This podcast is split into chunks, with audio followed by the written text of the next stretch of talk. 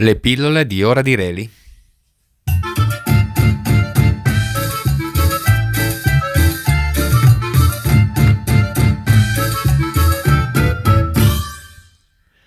L'attrice.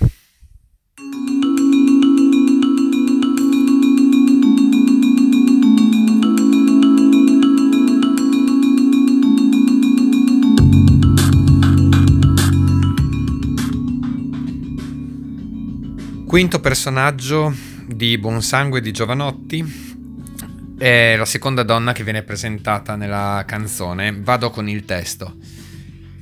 Nel mio albero genealogico, quasi alla radice, c'è una donna, di Bretagna, che faceva l'attrice.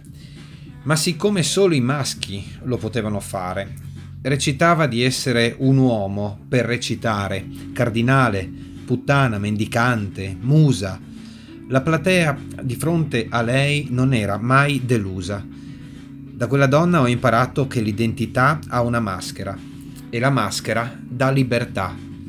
Puoi cambiare faccia, parte, umore e sesso.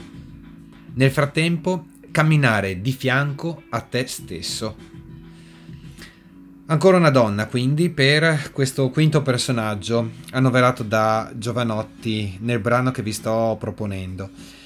Si tratta di un'attrice teatrale bretone che recitava al tempo in cui era concesso farlo però soltanto agli uomini e per salire sul palco doveva quindi adottare un doppio travestimento, quello da uomo per poter recitare e poi quello del personaggio che doveva incarnare di volta in volta.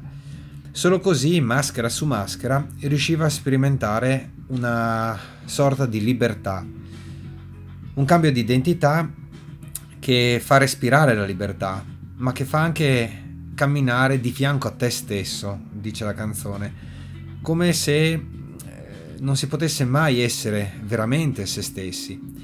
La maschera, il travestimento, il truccarsi per nascondersi permettono di potersi sperimentare in parti sconosciute, di azzardare parole o comportamenti che potrebbero essere lontani da quello che siamo e non per forza di cose eh, negativi.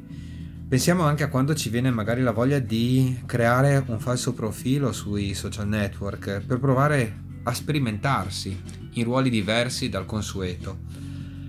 A volte diventano strumento per conoscere parti nascoste di noi che chiedono soltanto di essere scoperte, apprezzate, amate, riconosciute come proprie. A volte camminare di fianco a se stessi può servire.